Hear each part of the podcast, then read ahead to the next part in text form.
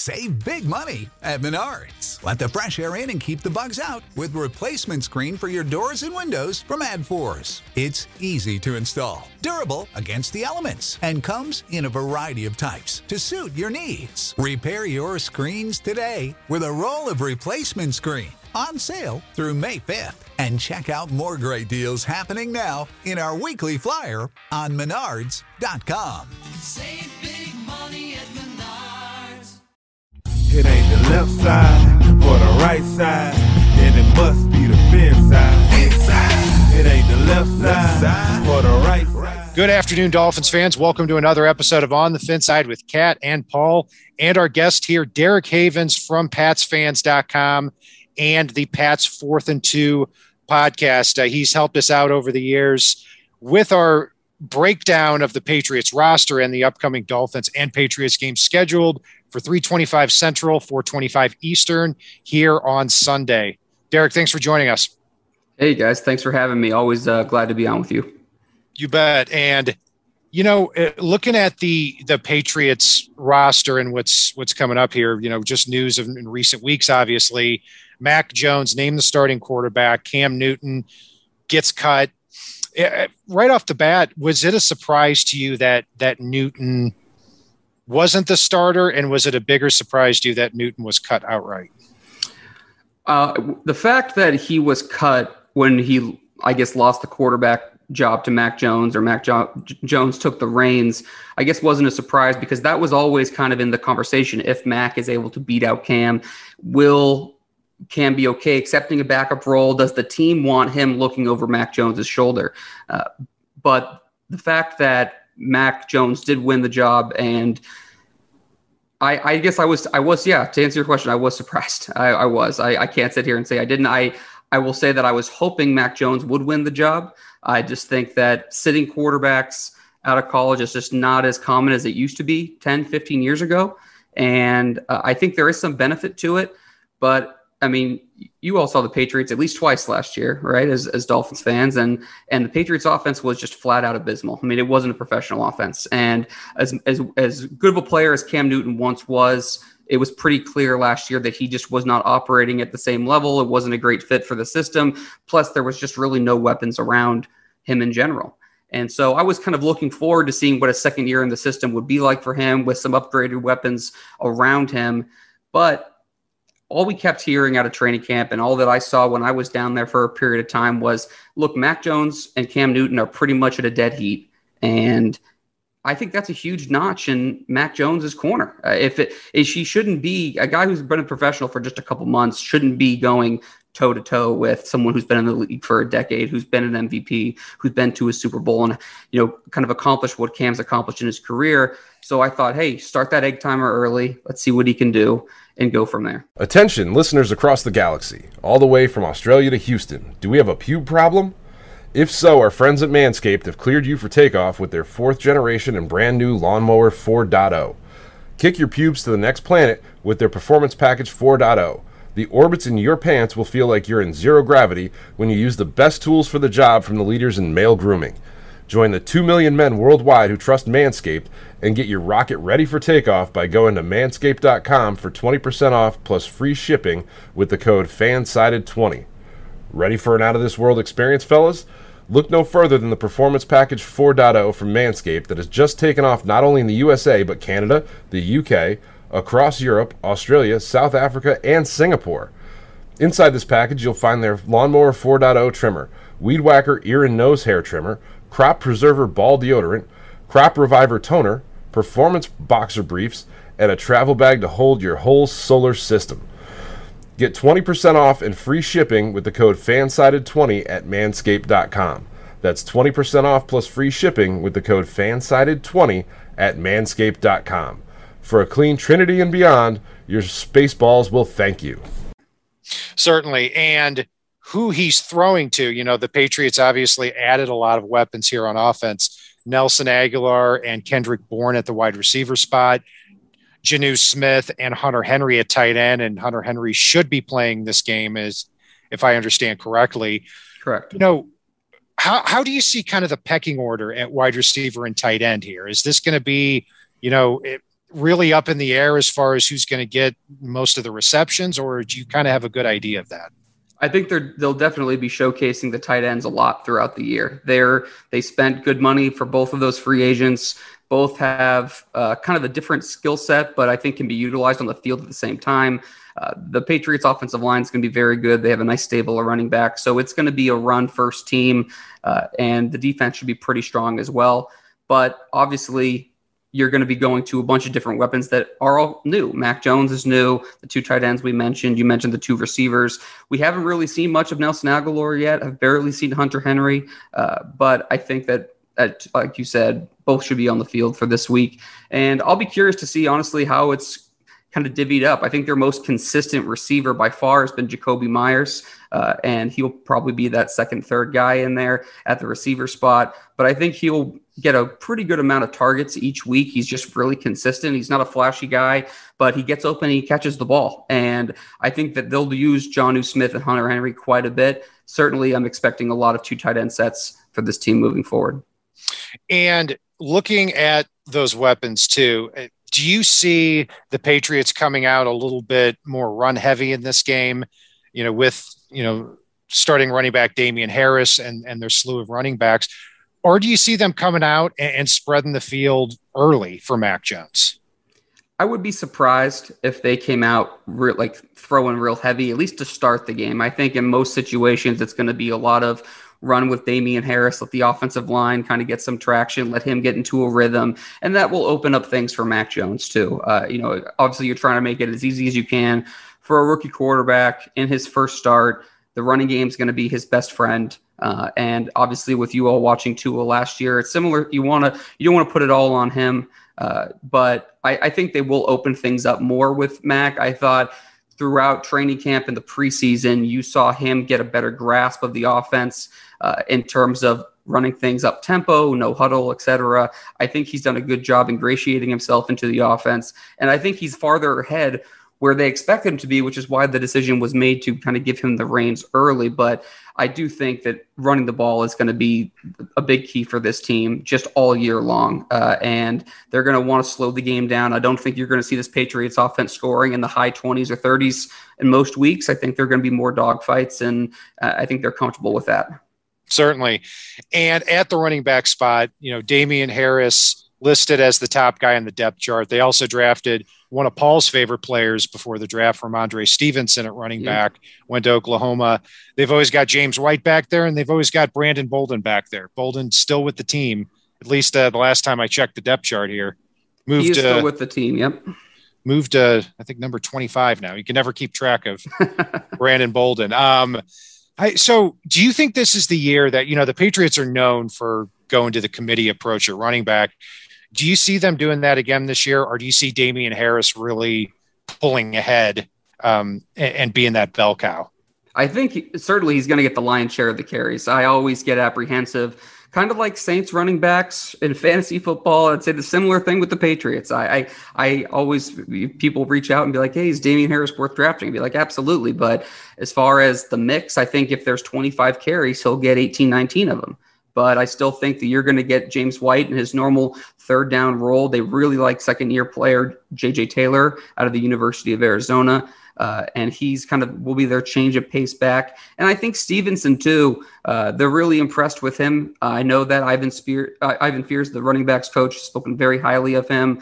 I think, you know, their depth made someone like Sonny Michel affordable to trade, which they did to the Los Angeles Rams. So I do think Damian Harris is going to be the lion's share guy, but I'm sure that they'll have roles for each other. I don't expect Stevenson as much early, but again, he put together a pretty impressive summer performance, especially in the preseason. So to me, Damian Harris should be that number one guy that's going to get, I'd say, at least 80% of the carries. And on the defensive side of the ball, you know, it's hard to keep track of a lot of these guys because who's a defensive end, who's a defensive tackle. We know that Kyle Van Noy and Dont'a Hightower are going to be stand-up linebackers for them, getting a lot of snaps here. So the Patriots are going to be starting two former Dolphins, Davon Godchaux at the defensive tackle spot and Kyle Van Noy at linebacker. You know, the Patriots are not known for having that big edge rusher And that looks to be the case again. How would you summarize really their front seven? Multiple, versatile, and I think pretty deep. At the front seven position, front seven group as a whole, they have, as you mentioned, the two stand-up guys in Hightower and Van Noy, which I'm pretty interested to see how they look to start the year. I thought both looked a little slow during the preseason, but they're both so vested veterans. So it's like one of those things where you don't know if maybe they're just not going full tilt. But people on the edge, Josh Uche, second year out of Michigan, I think is poised for a huge year. Matt Judon on the other side, their biggest free agent money acquisition from the Baltimore Ravens. Both of those guys on the edge are going to give teams problems. And they both do an exceptional job of bringing a lot of energy, and they're kind of both flying around the corners. They do have some depth there with Chase Winovich on the edge and several other players, in that depth chart as well. They have a more of a complement of players to kind of play different positions, move around, be flexible. They invested a lot in their run defense over the offseason because it was abysmal multiple times last year. They were gashed. And I think it was important for them to be able to stop the run and do a better job of controlling opposing offensive lines. One guy we talked about in the show a lot in the pre-draft was Christian Barmore at defensive tackle. Very physically talented, raw player coming out of Alabama. Do you see him getting a lot of snaps in this game, or is it kind of like with Ramondre Stevenson, you're looking for him to ease into that role a little bit more as the season goes along? I think he'll get more and more as the season goes on, but I think you'll see him a lot more earlier than you would someone like Stevenson. I think they'll rotate along that defensive line a lot. Barmore, to me, has been really – he can really stand out at times, and we saw that – going back to college, I mean, even this past rookie draft class, the defensive tackle position wasn't very deep. It was really Barmore and a couple other guys. It wasn't, and he stands out in a position where it's hard to stand out, especially in training camp on that defensive line. And sometimes it's not as easy to see until you're really in game action. On the field, you're really looking at those one-on-one battles. And I thought Barmore did a good job of establishing himself. There's going to be some consistency issues, which again goes back to his collegiate days. But I do think you'll see him in the mix. I don't know if he'll be quote unquote starting. That is kind of to be determined. But he's going to have a significant role. Sure, just like with the Dolphins' defense, the Patriots' defense is going to be rotation based. So sure. Even though you've got 11 starters, you're probably going to see 17 to 20 of them playing meaningful snaps on defense. I agree. Yeah. As the game goes along here at defensive back, obviously the big blow here with Stephon Gilmore, cornerback, goes on PUP. He's going to miss the first 6 weeks of the season. Looking at their depth chart here, obviously J.C. Jackson's going to start at one cornerback spot. And do you see Jonathan Jones or Joanne Williams or Jalen Mills being that second cornerback? How do you see the rest of that depth chart shaking out? Well, the Gilmore situation is a perplexing one on a couple different fronts. He goes on PUP. And some people are saying the quad's not ready. Some people are saying it's kind of a hold-in situation where he wanted a bump in pay. He was given a $5 million kind of pay advance last offseason. This year he's owed $7 million. And a lot of people that you kind of hear whispers from say that he wanted to pretty much be compensated about double that for the year. Well, he tells Josina Anderson, former ESPN employee, a couple months ago that he'll be ready if he quote-unquote needs to be. And then they don't see him on the field. Are they not able to come to some kind of financial understanding? Is it one of those things where, him going to PUP affords him to be able to sit out half the year, still collect his full $7 million, but now he's only going to be playing half the game. So ipso facto, you kind of got your quote unquote raise, if that makes sense. There's a little bit of, I've been surprised with the lack of information that we've heard about this situation. I know that Gilmore's a quiet guy. Belichick's usually pretty reserved as well. But to me, I thought that was a big blow. I mean, with Gilmore, I think this Patriots defense has a top five potential. I really do. I think that it's going to be one of the better defenses that they've had. Now he's out for at least 6 weeks, probably closer to 8.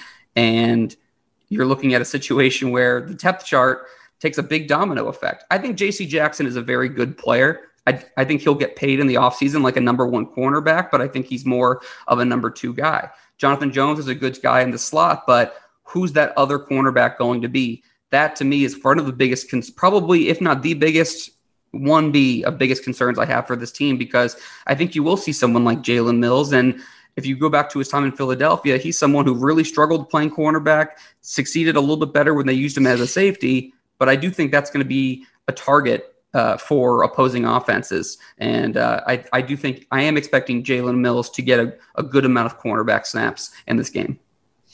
And that's going to be such a big part of the matchup here because Dolphins don't have Will Fuller, but they do have Devontae Parker healthy, Jalen Waddle back, Mike Gesicki. So the question is, are the Dolphins going to spread the field out and really attack those cornerbacks and, you know, try to win these one-on-one matchups? And secondly, are the Patriots going to be able to provide that pressure against a Dolphins offensive line that is struggling and a little bit thin here heading into the season?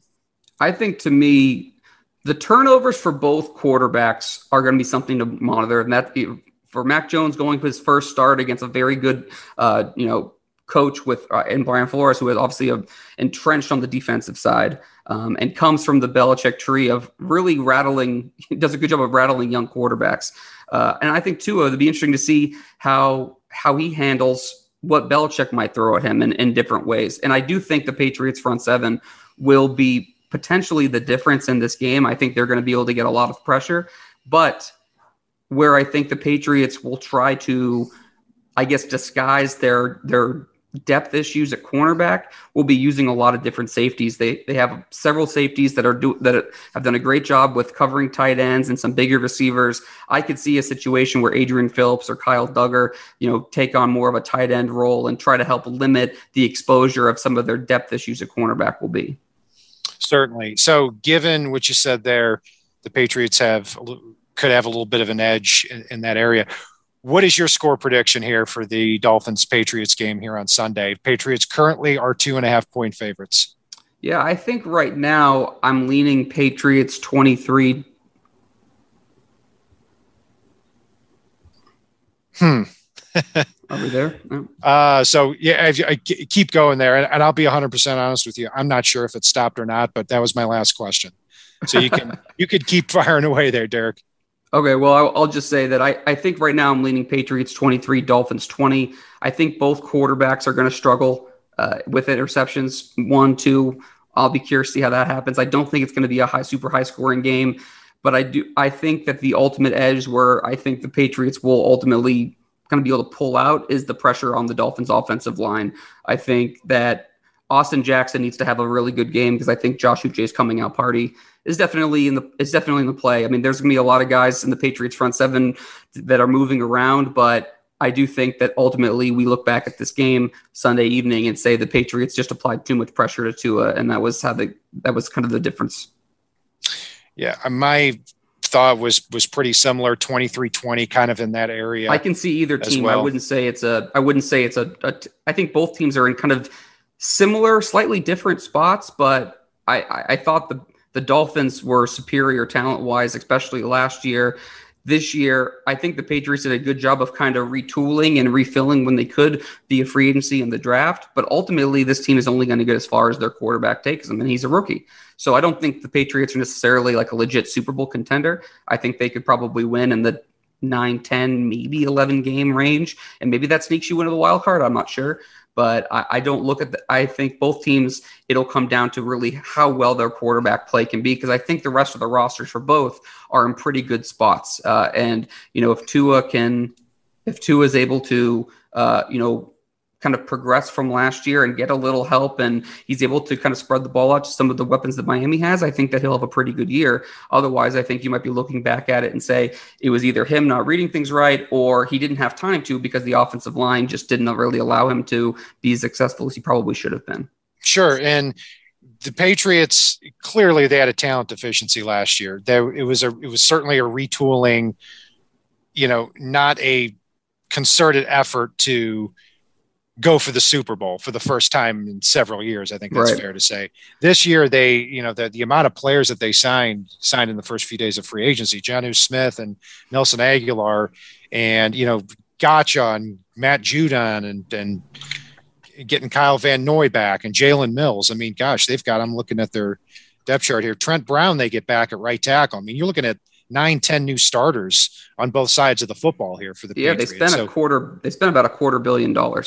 So crazy. Most in NFL history. Yeah, they really opened up And I think the point was for them to kind of retool and refocus what they were doing, make up for some deficiencies I think Bills had in the draft the last couple of years. If things have not worked out as well as they were previously. And they didn't have Brady there as the kind of the deodorant. I mean, that's when you have a great quarterback, it can hide so many things. But when you don't have that quarterback play, those deficiencies are often more easily exposed. And I think you saw that last year. They just weren't good enough. Ironically, I feel much better about this Patriots team in a lot of different areas, except for the two biggest positions, or two of the, I guess, the more top tier positions you would list are receiver and cornerback. I mean, well, you probably put those positions in the top, what, 4 or 5 on the field. And I would say the Patriots have big questions at both receiver and cornerback.